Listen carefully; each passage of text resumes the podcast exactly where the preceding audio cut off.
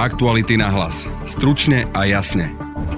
Národná kriminálna agentúra dnes zadržala v prípade vraždy Daniela Tupého 8 ľudí. Ide o policajnú akciu s názvom Karma. Budete počuť šéfa polície Štefana Hamrana. Môžeme vyhlásiť, že na 110% sa nachádzali za mieste činu, konkrétne na Týršovom nábreží. Podozriví z vraždy Daniela Tupého patrili medzi futbalových chuligánov. O udalosti spred 18 rokov a aj o dnešných posunoch sa v podcaste porozprávame s redaktorom Aktualit Jánom Petrovičom hráčom. Oni mali byť futbalový ultras, ktorí mali už nejaké potičky aj predtým a v podstate tá informácia prišla na svetlo sveta práve po jednej z tých futbalových rúvačiek.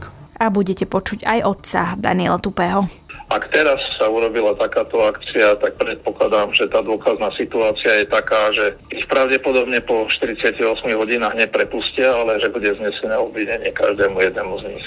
V druhej téme podcastu sa pozrieme na zbližovanie Číny a Ruska. Čínsky prezident totiž vycestoval do Moskvy. Je Čína naďalej nezainteresovaným pozorovateľom vojny, tak ako to o sebe tvrdí, a čo sleduje zbližovaním sa s Ruskom. V podcaste odpovedá český synolog Filip Jirouš. Tak je vlastně snaha Číny udržet tyhle ty pro nás asi nepříliš liberální diktatury naživu a udržovat je tak, aby vlastně se svět nevychýlil příliš na stranu nějakých, dejme tomu, liberálních demokracií. Práve počúvate podcast Aktuality na hlas, ktorý pripravili Denisa Žilová a Denisa Hopková. A keď slniečko zapadlo za vršky, celý domček zahalila tma a zvieratká sa uložili spinkať. Rozprávka na dobrú noc sa síce skončila, ale elektrinu zo slnka môžete využívať ďalej.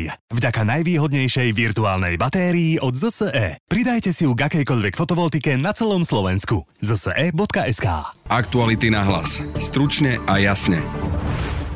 Polícia dnes zadržala 8 ľudí v prípade vraždy Daniela Tupého, ktorá sa udiala v roku 2005. Podľa policajného prezidenta Štefana Hamrana sa všetci 8 podozriví v čase vraždy na 110% nachádzali na Tieršovom nábreží v Bratislave. Uviedol to v relácii Braňa Závodského, ktorú vysiela Rádio Express. Dnes môžeme s kľudným svedomím vyhlásiť, že polícia zadržala 8 ľudí, ale my počítame 8 plus 1, pretože jedna osoba je vo výkone trestnú odňatia slobody, tá je právoplatne odsúdená za pokus vraždy. Zatiaľ nikto nie je obvinený, samozrejme aj teraz prebiehajú určité procesné úkony, vrátane zaisťovacích v Bratislavskom a Trnavskom kraji a ten posun nastal 22-21, keď e, policia už v rámci vyšetrovania mala konkrétne informácie smerujúce k podozrivým osobám. Veľmi pracne a pilne sa tam e, dokumentovali všetky tie dôkazy a dnes tá dôkazná situácia je taká silná, taká neprestrelná,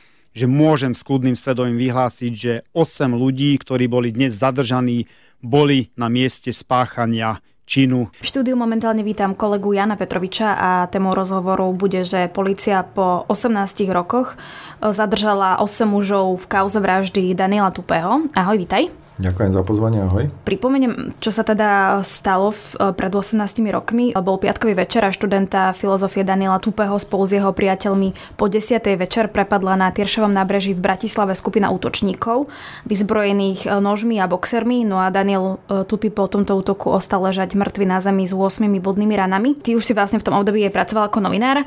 Ako si pamätáš na, na to obdobie tie hodiny, dní po tej udalosti? Tak na začiatku sa mm, preberal ten útok, že aké to bolo obrovské a agresívne. Oni tým, tá skupina tých mladých ľudí, ktorí mali, dajme tomu, trošku iný výzor ako taký štandardný Daniel Tupy, myslím, dlhšie vlasy, neviem, či teda presne aj v tom, tom okamihu, ale aj teda známa tá jeho fotka, kde má také dlhšie vlasy a vidieť, že je trošku tak ako umelecky ladený človek a on písal aj básne a tak.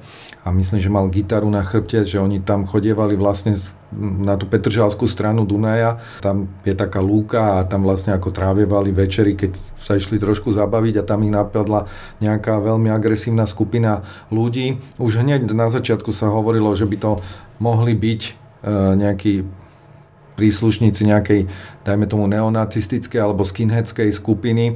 Hovorievalo sa o tom mieste, že je to nedaleko Sadevianka kráľa a tam údajne sa mali také ako agresívnejšie skupinky stretávať. Dokonca to prerastalo až do takých nejakých diskusí o tom, že tam mali mať nejaké kvázi tie, tie svoje, že, že zaučacie rituály, že tí starší tam vyslali tých mladších si vytipovať nejakú obeď a nejako ju napadnúť, e, buď ju zbiť dosť brutálne, alebo možno aj vážnejšie zraniť. Ináč v tom období bolo viacero takých útokov týchto skinheadských ešte bojúvok alebo, alebo takých tých neonacistických e, bojúvok, boli to také ako individuálne ataky a teda našťastie nemali takéto fatálne následky. Keď sa stala táto udalosť, tak dosť to vtedy pohlo verejnosťou, pretože sa začali organizovať také protestné akcie, že dáv ľudí, niekoľko tisíc ľudí vtedy, myslím, pochodovalo z Hodžovho námestia až na to miesto, kde, e, kde sa to stalo a protestovali proti proti neonacistom, čiže e, od začiatku ako keby verejnosť bola náchylná veriť tomu, že to naozaj nejaká takáto e, skupina urobila. Boli rôzne výzvy umelcov, osobnosti, aby policia určite vyšetrila a veľmi intenzívne médiá sledovali tie prípadné posuny v tej kauze a teda Dokonca sa písavali články, že už je mesiac a ešte to nie je vyšetrené, už je štvrť roka a ešte to nie je vyšetrené a vychádzali takéto, takéto články. Bolo to dosť také apelatívne obdobie, myslím, že na budove univerzity, kde on chodil, odhalili mu pamätnú dosku. No a policia robievala také, že vypočula desiatky, ja neviem, či nie aj stovky, ale desiatky určite rôznych ľudí, ale nezverejňovala, že by to viedlo nejakomu výsledku. Robili sa také kvázi, že vý, výmetnice alebo proste také zásahy v kluboch, kde sa zorganizovala taká mládež, no žiaľ niekedy to boli skôr zásahy v, v tých kluboch, kde boli taká tá subkultúrna mládež. No a akože dlhšie sa nepoznali nejaké mená a myslím, že po nejakých až dvoch, troch rokoch teda zrazu padli mená ľudí, ktorí to mali byť a teda ten hlavný podozrivý, ktorý bol obvinený z toho zabitia, budem ho volať teraz, že len že H, lebo neskôr bol oslobodený, tak toho považovali za člena Piťovcov. Ďalších dvoch ľudí, ktorí obvinili tiež, začali e, spájali s e, Piťovcami a niektorých akože že nemali byť od e, Piťovcov, takže zrazu nejako preskočila tá informácia, že teda, že nie, že neonacisti, ale Piťovci, ten rozpor nejako vtedy vysvetloval rezort vnútra tak, že, že aj oni e, majú výzor, ktorý môže evokovať teda, že, že môžu byť prívržencami aj takéhoto hnutia, že zrazu to bolo po nejakých, myslím, dvoch, troch rokoch, sa to objavila táto informácia, že to mali byť oni. Áno, aby sme to upresnili, tak najprv bola tá verzia, že, že to mohli byť nejakí členovia neonacistickej... Alebo eh, skinheadskej skupiny. Áno. A potom neskôr bol, boli to, myslím, že presne 3 roky, tak eh, policia prišla s tým, že to mohli byť členovia Piťovcov. Niektorí a, a, a niektorí ďalší. Richard H. teda bol považovaný priamo za člena. Áno. A potom vlastne v súvislosti s tou vraždou bol obžalovaný Richard H. a potom ho o rok na to oslobodil súd. Ako to, že vlastne teda policia prišla s verziou, že je to možno tento človek a zrazu to teda bola nejaká čo milná stopa alebo... Tam boli také ako aj problémy so svetkami, Medzičasom bol zadržaný iný človek spájaný s Piťovcami, ktorý mal niektorého z tých svetkov, už úplne presne detaily si nepamätám, ale mal byť podozrivý z ovplyvňovania toho svetka. Neviem už, či sa to vlastne preukázalo alebo nepreukázalo, ale tí svetkovia, jeden prišiel vypovedať, oh, taký ten tzv. svedok z počutia, ktorý mal mať ako keby sprostredkovanú nejakú informáciu, že kto tam bol. A keď vypovedal, tak to nejako poplietol tých ľudí, že spomenul tam aj jedného, ktorý už predtým spáchal samovraždu, že ten mal bodať, jedného nevedel stotožniť, bola to taká nejaká zmetočná výpoveď a jeden z tých utajených svetkov odmietol vypovedať, čiže tie svedectva sa porúcali. Oni od začiatku, títo obžalovaní, tvrdili, že s tým nič nemajú. Dožadovali sa dokonca, že by chceli ísť na detektor lži. E, to je na Slovensku justične neuznávaný dôkaz. Môže, môže na ňo súd prihliadnúť, ale nepovažuje sa za, za 100% dôkaz, ani ho vlastne súd nakoniec, myslím, nevyužil a, a vyriekol ten oslobodzujúci rozsudok. Prokuratúra tam zvažovala, že podá odvolanie, ale napokon ani nepodala to odvolanie a stalo sa to pravoplatným. Tam musím podotknúť, že v roku 2008 eh, Dobroslav Trnka ako vtedajší generálny prokurátor v jednej úplne inej veci vlastne spomenul tento prípad vraždy Daniela Tupého. To bolo po jednom futbalovom zápase, kde sa pobili fanúšikovia Dunajskej stredy Slovana, alebo mali nejaké výtržnosti medzi sebou a potom bola okolo toho veľké spoločenské halo a on vystúpil na tlačovej konferencii, ukázali nejaké veci, čo tam zhabali tým fanúšikom a verbálne e, veľmi ostro okomentoval, že kto vlastne chodieva na tie futbalové zápasy, že tam chodievajú aj príslušníci neonacistických e, skupín a povedal aj niektoré mená a priamo vlastne e, okomentoval to tak, že, že by bola verejnosť prekvapená, že, boli, že, že aj oni e, boli preverovaní v súvislosti s vraždou Daniela Tupého.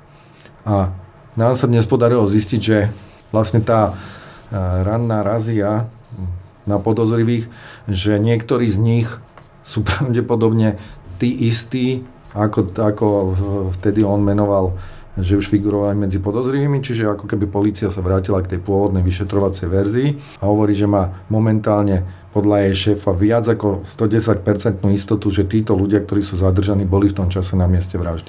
Ako to, že v tom čase, keď bola pôvodná verzia, že to mohli byť práve títo ľudia a napokon teda um, to išlo dostratená, tak Ty si to pamätáš, že ako sa to v tom období vysvetľovalo? Že prečo... Nevysvetľovalo sa to nejako. Mm-hmm. Jediné vysvetlenie bolo, že podľa nich aj tí zadržaní, ten hlavný obžalovaný, on mal úplne nakrátko vystriané vlasy a, a že oni svojím zjavom a piťo...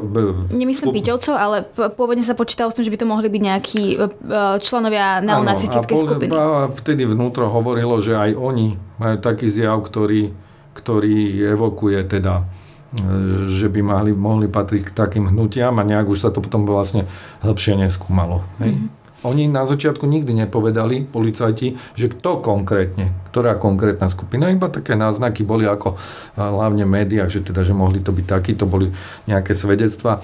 Myslím, že tí ostatní napadnutí, Daniel Tupi nebol jediný napadnutý, ona to bola celá tá skupina. Mne sa zdá, že on bol ten, ktorý trochu zaostával za tými ostatnými a že teda žiaľ bol najvážnejšie zranený a tým zraneniam podľahol, ale bol tam ešte jeden dosť vážne zranený, myslím, že ešte 6 ľudí vlastne okrem Daniela Tupého boli nejakým spôsobom zranení, ale oni ani nevedeli, ten útok bol tak rýchly, bola v podstate otázka niekoľkých sekúnd aj vzhľadom že na to, že je to od chrbta, že nevedeli presne opísať.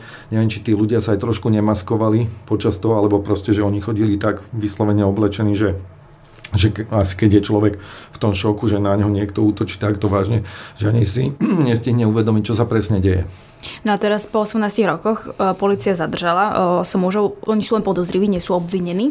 Je možné, že už v čase e, vysielania tohto podcastu niektorí z nich, alebo všetci, alebo, alebo z rôznych činom niekto bude možnosť vraždy, niekto môže byť obvinený z nejakého vytržníctva alebo z ublíženia na zdraví. Uvidíme, ako to policia a v akom rýchlom čase urobí. Dnes policia po 18 rokoch teda hovorí, že máme tu takýchto mužov, sú podozriví, tak že či napríklad e, Štefan Hamran vysvetlil, alebo policia vysvetlila, že ako vôbec teda došla k tomu, že sú to teda títo mu, e, muži. Možno. No tak policia ešte nič nehovorí, policia iba zverejnila, že teda zadržala policajný prezident eh, v jednej rozhlasovej relácii povedal tých pár slušných informácií, že sú si na 110% istí, že majú dostatok dôkazov, či sú už dnes novšie technológie, ktoré im umožňujú zanalizovať tie vtedajšie dôkazy, či získali nejaké nové svedectva, ktoré sa podarilo verifikovať. Je tam ďalšia osoba, eh, ktorú s tým spájajú, ktorá je už dlhšie vo výkone trestu za inú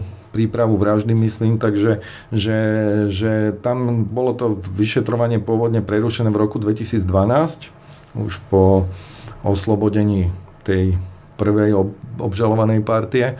A potom sa to znovu obnovilo, vznikol tam nový tým, hej, však e, mal ten prípad dnešný šéf NAKA, takže e, zrejme na tom dosť popracovali. On to už niekedy v Lani avizoval, že, že niečo sa, nie, niečo, niečomu takému e, sa schyluje, takže mm, doba pokročila a zrejme majú našťastie, veď je to výborné, keď sa o takej veci, ktorá naozaj hýbala spoločnosťou a, a mala takéto hrozné e, pozadie, keď sa to podarí objasniť. Podľa informácií aktualít medzi tými podozrivými je napríklad muž, ktorého v minulosti vyšetrovali pre napadnutie, podnikal v oblasti vymáhania pohľadávok, jeho otec mal byť bývalý policajt, uh, jeden napríklad uh, pouzoval v mikine neonacistickej značky 88 práve na Tyršovom nábreží, kúsok od toho, kde bol teda Daniel Tupý uh, zavraždený.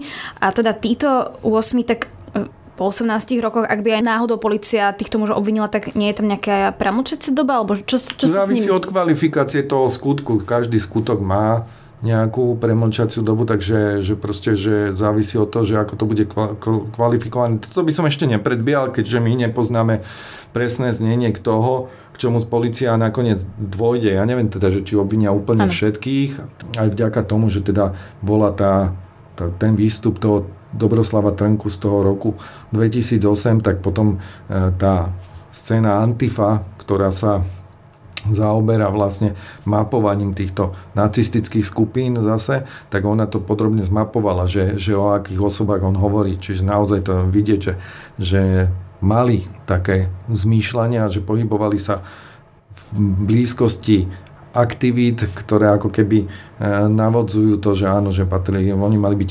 futbaloví ultras, ktorí mali už nejaké potičky aj predtým a v podstate tá informácia prišla na svetlo sveta práve po jednej z tých futbalových hruvačiek. V tejto chvíli nevieme, že čo policia teda urobí, či obviní alebo nie, ale má na to 48 hodín. Áno, áno, ona má teraz ten čas, kedy sa musí rozhodnúť, že aký zvolí ďalší postup, ale ja som úplne presvedčený, že policajti majú nejakú taktiku a že to nie je samoučelné, že my to síce zvonku zatiaľ nevidíme, že prečo je to takto, ale oni to zrejme e, budú vedieť e, potom objasniť, že prečo takýto postup zvolili, že my ešte nevieme o tých obvineniach. Toľko teda k prípadu alebo k vražde Daniela Tupého a tým novým e, skutočnostiam kolega Jan Petrovič. Ďakujem pekne. Ďakujem aj ja. Na výrazný posun policie vo vyšetrovaní vraždy mladého muža sme sa pýtali aj jeho otca, Daniela Tupého. No, tak samozrejme je to pre nás potešiteľná informácia, e, aj keď e, nie sú to všetci, ktorí sa toho zúčastnili, ale niekde bolo treba začať a je dôležité hlavne to, že e, pravdepodobne sa podarilo vyšetrovateľom získať také dôkazy, ktoré ich opravňujú k tomu, aby ich zadržali a hlavne mohli vypracovať obvinenie. Veríte tomu, že teda po tých 18 rokoch by už konečne mohol prísť teda ten, ten rozsudok a rozuzlenie celého toho, čo sa stalo pred 18 rokmi? No viete, no, odkedy skončil ten súd a v podstate akože to bolo uzavreté, tak dostal tento spis e, e, pán Daňko, ktorý bol vtedy v pozícii vyšetrovateľa on si to zobral, dal na stôl a v podstate čo sa dalo robiť, tak sa v tom spise, alebo teda sa robili také úkony, ktoré mohli pomôcť. No a ak si spomeniete, že on bol v podstate v tej dobe ten človek, ktorý posadil Ondrejčáka do basy aj s tou celou partiou, hoci sa to dlho nikomu nepodarilo, tak a má za sebou ďalšiu perfektnú prácu alebo x ďalších vecí, ktoré boli postavené vyloženie na tvrdej práci vyšetrovateľov, operatívcov a na základe dôkazov, ktoré sa im podarilo pozbierať. Takže ja verím tomu, že keď e, začali, no, samozrejme ja o týchto ľuďoch viem už niekoľko rokov, ale ak teraz sa urobila takáto akcia, tak predpokladám, že tá dôkazná situácia je taká, že ich pravdepodobne po 48 hodinách neprepustia, ale že bude znesené obvinenie každému jednému z nich. Aktuality na hlas. Stručne a jasne.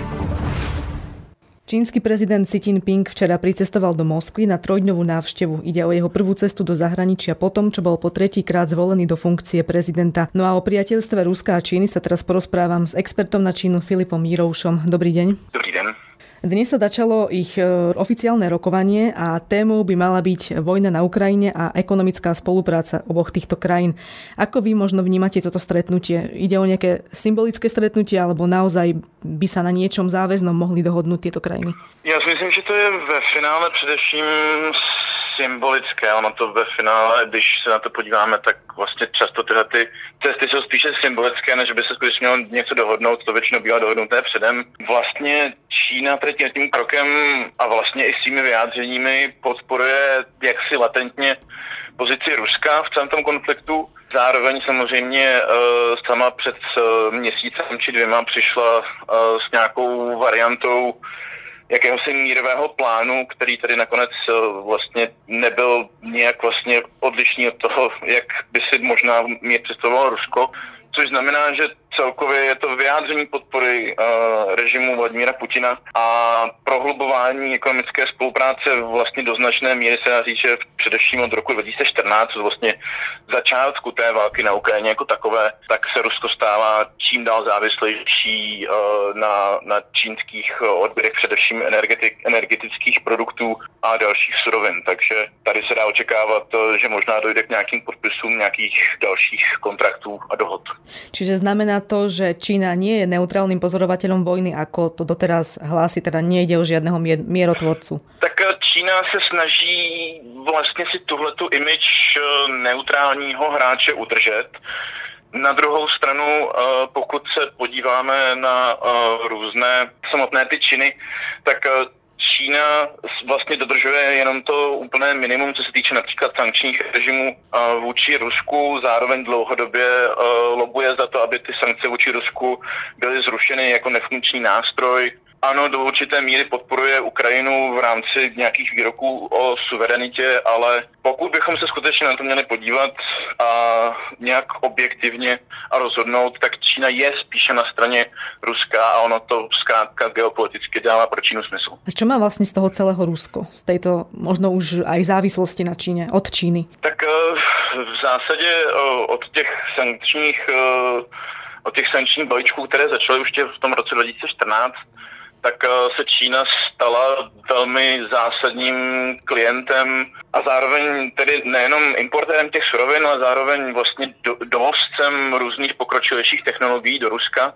a tak dále. Ta spolupráce se vlastně za těch posledních téměř deset let velmi prohloubila a Rusko se stalo, eh, ať už si to přiznává Kreml nebo ne, juniorním partnerem v tomto vztahu s ohledem na, na ekonomickou a politickou sílu Číny. Takže vlastně ty západní sankce a další nástroje, které, dejme tomu, nějakým způsobem omezují pole působnosti Ruska na mezinárodní scéně, tak vlastně čím dál tím více v, vlastně ženou Rusko do nároče Číny, protože to je v podstatě ten jediný, dejme tomu, spojenec, který skutečně může vyvážit ten, ten, ten nedostatek, vlastně ty výpadky ať už importu nebo exportu ze strany západu. Čínsky prezident Xi Jinping eh, chce, aby sa z Číny stala svetová veľmoc. Povedal to pri oslavách storočnice založenia komunistickej strany Číny. Je eh, zbližovanie sa s Ruskom súčasťou tohto plánu, čo niektorí nazývajú aj snahou Číny čoraz viac dominovať svetu? Já myslím, že určitě to součástí je a je to vlastně součástí toho, o čem Čína nebo potažmo Xi Jinping mluví od svého nástupu okolo roku 2012 či 2013 eh, vlastně přichází Čína eh, s tezí, že by se měla změnit, eh, že by, respektive, že by se mělo změnit světové uspořádání, tak jak ze současné globalizované situace funguje a že by vlastně měl být nastavený tzv. multipolární systém a tak dále, což je vlastně do určité míry retorika podobná Rusku, ale v zásadě i například iniciativa Pás a stezka nebo je nová hlavná, nová hlavná cesta, tak je vlastně snahou Číny vytvořit jakýsi alternativní globální systém k tomu, který je do určité míry koncipován, nebo především nějakým způsobem zpravován z Ženevy a podpeřmu do určité míry nějakým způsobem dominován Washingtonem. Takže určitě tahle ta snaha například o podporu ať už režimu v Iránu, ve Venezuele nebo teď v Rusku, tak je vlastně snaha Číny udržet tyhle ty pro nás asi nepříliš liberální diktatury naživu a udržovat je tak, aby vlastně se svět nevychýlil příliš na stranu nějakých, dejme tomu, liberálních demokracií. Mal by se Západ bať tohto zbližovania sa s Ruskom? Tak určitě je to především pro ty, uh, hlavně v západní Evropě, kteří doufali, že Čína naopak bude tlačit na Rusko, aby tu válku ukončilo, aby došlo k nějakému skutečnému mírovému jednání, ke kterému může přistoupit i ukrajinská strana, tak vlastně pro ně tohle to musí být, eh, a nejenom tedy tahle ta návštěva, ale vlastně ty předchozí kroky musí poměrně zklamáním.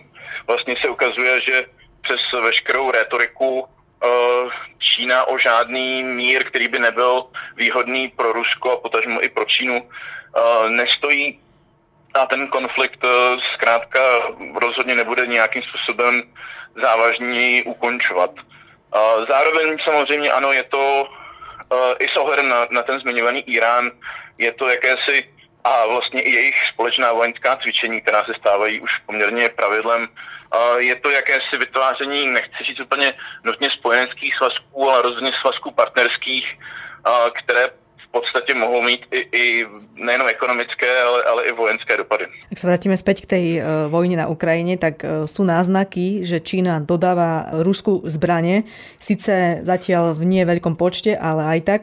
Tvrdí to napríklad aj portál Politico. Ak to robí Čína, prečo sa doposiaľ neodvážila dodávať viac zbraní Rusku? Tak samozřejmě v ten moment by na Čínu byly uvaleny podobné sankce, jaké, jestli se teď nepletu, už byly uvaleny nebo se chystají uh, na Irán. Pro čínský režim by to vlastně v ten moment byl problém na mezinárodní úrovni diplomaticky, určitě by se Peking dostal do jakési izolace, byl by to problém ekonomicky a zároveň vlastně s ohledem na eh, rétoriku, kterou vede komunist, nebo, nebo kterou vede státní propaganda směrem eh, k obyvatelům, tak vlastně přímá podpora zbraněmi ať už jakékoliv strany, tak by vlastně byla v přímém rozporu s tím, co Čína celou dobu říká od začátku toho konfliktu svým obyvatelům, tedy že je ten mírotvůrce, že stojí na straně míru a to je to nejdůležitější a že rozhodně nechce přejevat uh, olej do ohně. Takže vlastně těch, těch problémů, kdyby skutečně se nějakým způsobem provalilo, že tohoto se děje a děje se to třeba i v nějakém větším rozměru, tak by to mohlo přinést spoustu problémů a tady právě Čína hraje takovou poměrně nebezpečnou a riskantní uh, hru, kdy vlastně se snaží vyvažovat a nepříliš okatě podporovat ani jednu stranu a ty zbraně zkrátka jsou nějaká červená linie, přes kterou nutně nechce asi zatím překročit. Na druhou stranu systémy, jako například eh, menší drony a podobně, které se mohou využívat i pro vojenské účely, tak eh, vlastně Čína, potažmo čínské společnosti do Ruska rozhodně vyvážely a je dost možné, že stále vyvážejí. Nemali by sme už my, ako západné krajiny, eh, na tieto dodávky zbraní zareagovat nejako?